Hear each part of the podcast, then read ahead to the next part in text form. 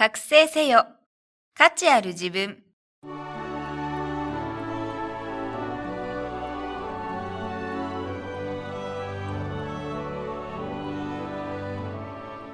ポッドキャスト覚醒せよ。価値ある自分は、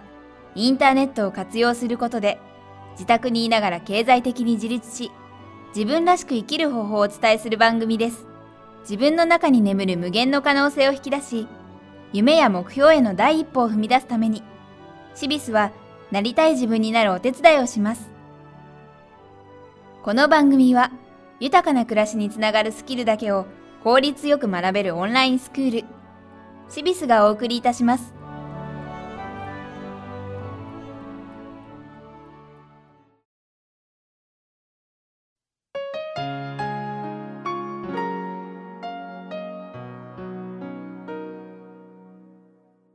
皆さん、こんにちは。ポッドキャスト、覚醒せよ、価値ある自分、ナビゲーターの関根妙子です。この番組は、シビス学長、高島美里に聞く自分力の引き出し方と、シビスで自分らしさを見つけた方たちへのインタビューの2部構成でお送りしています。高島さん、よろしくお願いいたします。よろしくお願いします。今回はリスナーの方から次のような質問をいただきました。子供を保育園に入れるのが嫌なのですが、仕事もしたいと思っています。何かアドバイスをいただけますか？はい。これ、どうして保育園に入れるのが嫌なのかっていうのによると思うんですけれども、あの、私もまあ双子がいますし、あの、2歳までは家で自分で育ててました。で、その後まあ保育園に入れたんですけれども、あの、田舎とかだとね、お姑さんとかに、もう保育園に入れるなんてとんでもないっていうふうに、あの言われてるケースもあると思うんですよ。はいで、あとは、あの、保育園で保育士さんが虐待して死んじゃったとか、うん怪我したとかっていうニュースもありますから、心配だっていうのもあると思うんですよ。で、保育園に入れるってことは育児放棄だとか、あの、母親として失格だみたいなことを言う方もいらっしゃるので、なんですかそういうあののが頭に入ってて嫌だと思っている可能性もあると思うんですね。で、もしその周りの声によって保育園に入れたらいけないんだと思い込んでいるんだとしたら、あの、それは違うと思うんですね。で、私も保育園に入れてみて思ったんですけれども、すごくあ良かったんですよ。うん。あの、家でお母さんだけが接してると、やっぱ子供って偏ってくるじゃないですか。そうですね。すごく大勢の大人と大勢の子供と一緒にその小さいうちから接したことで社会性も身につきますし、あとあの好き嫌いなくすごくもりもり食べる子供になってくれて保育園であのよかっ一番良かったのはそこですね。お家だとやっぱりあのこれ嫌いママ嫌だって言われたら、うんつい可愛いから、好きなものだけ食べさせたりしちゃうじゃないですか。でも、保育園給食なんですけども、私のあの入れてた保育園は、あの、そこで作ってたんですね、手作りで。いいですね。で、すごくあの、美味しい給食で、はあの、試食もさせていただいたんですけども、薄味で美味しくて、で、ちゃんとあの、栄養士さんが考えた献立で、すごく良かったんですよ。で、好き嫌い本当になくなって、で、おかわりとかもう競争でするじゃないですか。で、今一人っ子が多いので、はい。そういうこともなくなって、ああのまあある意味ではあのおっとりしてていいんですけども、あの競争するっていう感覚もなくなってきてると思うんですけどあのあれすごくいいと思うんですね。あの自分で考えるじゃないですか、はい。い、っぱい食べたいと思ったら早く食べ終わらなきゃとかあおかわりはあとこれだけあるからとかそういうのってあのただ意地汚いっていうだけじゃなくてあの子供にすごくいいことだと思うんですよね自分で考えてはいなんかをやるっていう。であと読み聞かせもやっぱ親がする以上にたくさんしていただけますし、すごく良かったんですよ。ですから、あの、まあ、周りがどう言おうと、あの、まあ、外に働きに行きたいというのであれば、保育園に入れるっていう選択肢は、あの、考えてみてもいいんじゃないかなと思うんですね。ただ、もうご本人が、あの、絶対自分の手で育てたい、保育園に入れてっていうのは嫌だっていうふうに本人が本当に思ってるんであれば、それはもう、あの、そうするべきだと思うんですね。で、その場合には在宅の仕事をやっぱり探す。しかないので、子供を連れて仕事に行ける職場はないですから、で在宅の仕事ってなるとやっぱりインターネットですよね。パソコン使いますよね。なので、今ご自身のあのインターネットスキルがどれぐらいなのか、うんパソコンどれぐらい使えるのかっっていうのを客観的に判断していただいて、足りないようであれば、あの、そこを学んでいただく。で、あの、つけた知識を使って、どういう仕事があるのかっていうのをざっと調べていただいて、で、そうですね、自分に向いてる仕事、こういうのやりたいなっていうのを、まず探していただくことですかね。はい。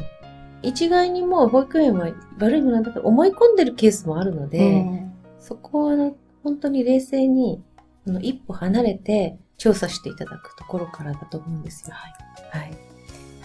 ありがとうございました。続いては、シビスで自分らしさを見つけた方へのインタビューをお送りします。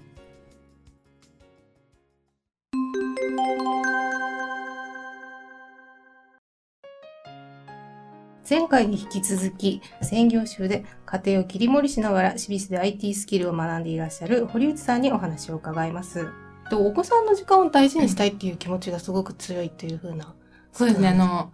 やっぱり家で在宅でいろんなことができるので、その、外に行くっていうのと違うじゃないですか。その間、その間やっぱり子供を大事にしたいんですよ、私は。うん、あのじゃあ、あのパソコンに向かってますっていう時間と子供の時間を一緒にはしたくないんですよ。バラバラにしたいんですよね。パソコンをやりながら子供を見るんじゃなくて、子供は子供でどっか連れてあげたりとか、家で遊んであげたりとか、そこ一緒にご飯食べたりとか、っていうふうにしたいんですよね。だからもう子供が寝静まってから自分はやろうと。うん、きっちりこう、スケジュールというか、あのこの時間はこれに集中するっていうことだよね。なるほど。えっ、ー、と、そういった学びによって自分のメンタル面も変わってきたと思うんですけれども、はい、例えば何かやりたいことがあっても、どうせこれだからできないなっていうふうに思いがちだったのが、今はちょっと違うっていうふうに感じてらっしゃるそうなんですが。はい、そうですね。もうあの、子供、例えば子供が何か習いたい、ママこれがやりたい。って時に、いや、それ高いからダメとか、うん、それそんそんな払えないとか言わなくなりましたよね。うんそれ高いからもうそれできないよとかじゃなくて、やりたいことやってみなさい、うんうんうん、こっちで何とかしてあげるやりなさいっていうふうに言えるようになりましたよね。うん、やっぱりあの今はもう不況です。しいろんな事情もあるので、うん、そういったお金の面で子供のまあ夢というかやりたいこともこう断念せざるを得ないっていうことも多いでしょうね。うん、ね、そんな中であの、まあ、自信を持ってやりなさいって言えるってことはすごくあの、ね、子育てにおいてすごくいいことだなと思いますね。ねうん、こんな風に、まあ、お子さんがまあ小さいので、まあ、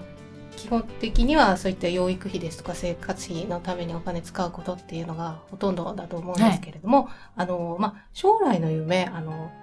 堀内さん自身がやってみたいなっていうふうに感じていることっていうのがあれば教えていただきたいんですけれども。今、あの、持ち家で、あの、家を買ったんですけどね。うん そのやっぱりローンはもう早急に完済したいんですよね。その完済したことによって次になんかじゃあ今度不動産経営してみたいなとか、駐車場でもいいですけど駐車場経営してみたいなとか、あとはそうネットショップやってみたいなとか、な何でもやっぱり開けてくると思うんですよね。やりたいことを子供にやらせるんじゃなくて自分もできるようになるみたいな、うん、以前はやっぱりそういう発想っていうのはなかなかないですね、全く。もう、もう追い詰められてますから、お金がない、お金がないで、何とかやりたいんなら我慢するみたいな。うん、そうですよね。はいちょっと自分がこう苦しんでいっちゃう方向になりがちそうですよね。っていうことですね。えっと、まえさちょっと先ほどおっしゃったネットショップっていうのが面白そうなあの、はい、テーマだと思ったんですけど、はい、これ具体的にどういうことをあのネットショップで販売したいっていうことを考えてらっしゃるんでしょうか？ネットショップのまだ全然形にはそれこそなってないんですけど、はい、本当にの空想なんですけどね。なんですけどやっぱり自分が子育てしてるのに対して、うん、あの2人1人だったらやっぱり1対1だったら面倒見れるけど2つが2人3人になるとかなり大変なんですよ、ね、やっぱり。抱っこするにしてもおんぶするにしても。例えばおんぶ紐とか抱っこ紐一つにしても抱きやすさとかつきやすさとか、うん、ずっとそずっと装着してても疲れないとか、うん、そういうのってやってみなきゃ使ってる人しかわからないんですよ。見ただけじゃわからないですよね、ね、だからそういう使い心地のいいそういう抱っこ紐とか、うん、そういうのですよね。やはりあの体にこう密着して使うものですから 微妙なサイズの違いでうんなんかこう肩にきそう来るとか来ないとかってありますよね。でまたそれを子供を抱っこしとかおんぶしするとよだれとかっていっぱいつくんでですすよよ。ね。で洗えないと意味がないんですよね。そうだそうですよね。洗えないと次買うとしてもまた高いですし、うんうんうんうんそう洗い洗えて何かできるで今度洗っちゃうと型崩れするとかっていう問題が出てきちゃうんで、そうですね。そういうのってやっぱ面白いですよね見てたらね。えっ、といろんなグッズがもうすで今の時点でもかなり出てると思うんですけど、今お使いになっていてなんかはいこれすごくいいみたいな出会ったのってありますか？そうですねあのあるんあるっていうかやっぱりそれぞれいいところはあると思うんですよ。うんでもあの抱きやすかったら今度疲れるとかああ、超一旦。あつけやすかったら今度あの子供が安定しないとーか。あーあー、なかなか難しいものそうなんんなでねですすよね。うんなるほど。子供が寝ちゃったら今度子供って首ガクンってなっちゃうんで、はいはい。もう首がボロンバランバランなんだから固定してないとかいうのとかありますしそうですよね。うんなんかよく見かけますもん。なんか首がガクって後ろの方に手が上がっちゃうの。だからそれこそ昔のおんぶひもとかに比べてれば全然使いやすいと思うんですけどね、ね昔はなんかバッテンになってるじゃないですか、はいはい そうですよね。こうやって。そういうのじゃ全然ないんですけど、うんもっとなんかできるんじゃないかみたいな、海外のいろんな面白いグッズもありそうですよね。ありますよね、結構日本とはまた違った視点でなんか作ってそうな。うん、例えばなんかベビーカー一つにしてもベビーカーってあのあまり後ろに重いものをかけるとひっくり返るんであすよ。そうですよね。じゃなくて足元にカゴとかありますよね、カゴに入れるんですけどそのカゴがやっぱちっちゃいタイプのベビーカーが多いんですよ、うん。じゃなくてそのベビーカーの車輪の後ろにもう一個なんかカゴをつけれるようにしたりとか、そういうのつけるのもあるんですけどそのそれのカゴ版みたいなのも欲しいですし。とかって思ってええて、ええあとはあのホームパーティーであの近所のお母さんたちと一緒にあのまあパーティーをすることもあるとのことなんですパーティーって言ったら大げさなんですけどあのみんなで集まってワイワイしてるだけなんですけどね。でやっぱりその外に行くと子供って暴れちゃうじゃないですか。どっか行っちゃったりとか、うんであの周りのお客さんのやっぱり迷惑になるんで家でだったらどんだけでも騒げるじゃないですか、うんだからもう家で子供たちは子供たちで遊んで、うん勝手にお風呂入ったりとか、うんしてますね。うんでお母さんはお母さんで子供やっぱり目を届くとこにいっぱいいるんでそれであのお母さんたち5人ぐらいで飲んだりとか喋、ったりとか、うん愚痴言ったりとかね、うんそういうのでも発散できますよね。そうですよね。やっぱりあの主婦であればお家にいること長いですし、そう言ってなんか気分切り替えるっていうイベントを企画したりすることもそうですねでも大事ですよね。またうち下がちっちゃいんで、うんまた来てもらう方がやっぱり楽なんですよね。うん、うん、そうです。連れてくよりね。うんうん。なるほど。子育てをすると、やっぱうちにこもって嫌だっていうふうに考えてしまうことあると思うんですけど、はいちょっとあの、まあ、明るい面もあるって言ったらなんですが、はい。あの、フル活用してるとも言いますよね、在宅。お家にいるってことを。はい。うんあの、やっぱ家にいると、あの、その家の中だけで固執しちゃうっていうのもあると思うんですけど、そういうオフ会とかに参加することによってやっぱり外の世界とつながりやっぱり持てるんで、うん全然知らない人に会ったりとかっていうのもやっぱりできるんで、それで発散とかもできますよね。うんなるほど。そういったメリハリがついて、まあ、お家と外、すごくいい面をあの利用して生活できるということですね。ありがとうございます。そんな風に、まあ、自分のあの生き方に合った生活をしていらっしゃるんですけれども、はい。どういう風に自分を変えたらいいのかわからないですとか、はい。あと自分の夢に向かって歩きたいけれども躊躇してしまうっていう人が結構多いと思うんですね。はい。そういう人に対して、あの、あの、堀内さんがアドバイスをするとしたら、どんな言葉をかけたいと思いますか、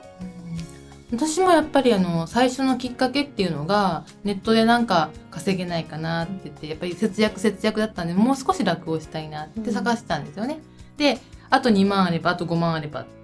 ていう世界だったんですけど、うんそれで見てたんですけどあのパッと気になったものがあってじゃあちょっとやってみようって思った時に本当にやるかやらないかですよね。ん。で本当にそのやってみようと思ってじゃあ実際やんのかって言ったら大抵の人やらないと思うんですよよ。ね。であの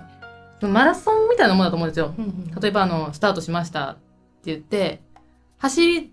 出したらゴールがあるわけじゃないですか。で走り出してあのやめちゃったらリタイアするわけじゃないですか。うんだけどずっと走り続けてればっぱりゴールにどんどんどんどん近づいていくわけじゃないですか、だからそういうふうにあのまず後ろ見ないでやり続けてほしいんですよね、自分がどうそのどうあれまずはやり続けることですよね自分がスキルアップすることによってやっぱりあのいろんなものが見えてくるんですよね、できなかったことができるようになるって本当にすごいことだと思うんですけど、本当に最初の一歩って踏み出すまでに本当に勇気いると思うんですよね。そうですね。その一歩踏み出してしまえば意外に楽だったみたいなってあると思うんですよ。あとはもう本当に一歩踏み出したら本当に本当に歩歩いてでもいいので前に進んでほしい、絶対本当に1年後2年後って違う自分なんですよね、私もそうだったんですけど本当に全く1年間芽が出てなかったですよ本当に1年間ほんあ遊んでるのかっていうぐらい 真剣にやってるつもりなんですけどねでもつもりっていうのはやっぱり他人が評価しているのと自分が評価してるのと違うじゃないですか。そうですね。自分は一生懸命やってる。うんうん、でも他人から見たらそんだけしかやってないのっていうのかもしれないじゃないですか。だけど、あの、それでもやっぱりちょっとずつでもいいんでやってもらえれば、全然、例えば私はあのパソコン検索するのとメールしかできなかったんだけど、うん、じゃあ1年間やりました。エクセルが使えるようになりました。うん、使えるって言ったってエクセルに文字を打ち込むだけなんですけどね。そのタイピングにしても今まで指一本でしたそれから両手でできるようになりましたとか、うん、それだけでもすごいと思うんですよ。そうですよねなんかあの自分を選んだことに対して自信を持つっていうことも大事かもしれませんね。そうですねあの、うん、絶対あの何があっても人のせいにしないっていう、うん、自分がやっぱ選んだ道なんで、自分にやっぱ責任を持って、でやっぱり自分を信じてほしいと思うんですよね。そうですね自分が選んだんだから間違いないって言って、やってみることですよね。自分が選んだんだから間違いない。そういった確信があると、人生も開けてくるということですね。はい。ありがとうございました。ありがとうございました。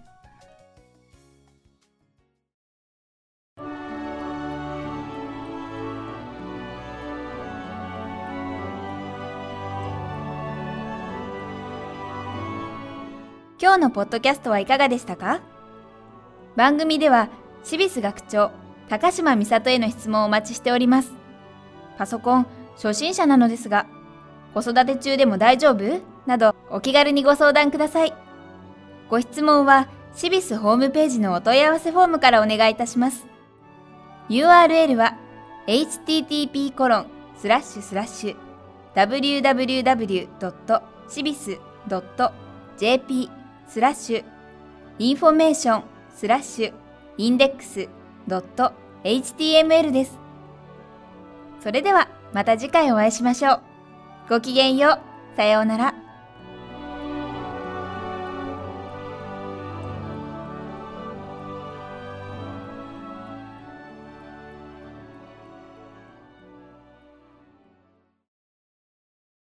この番組は、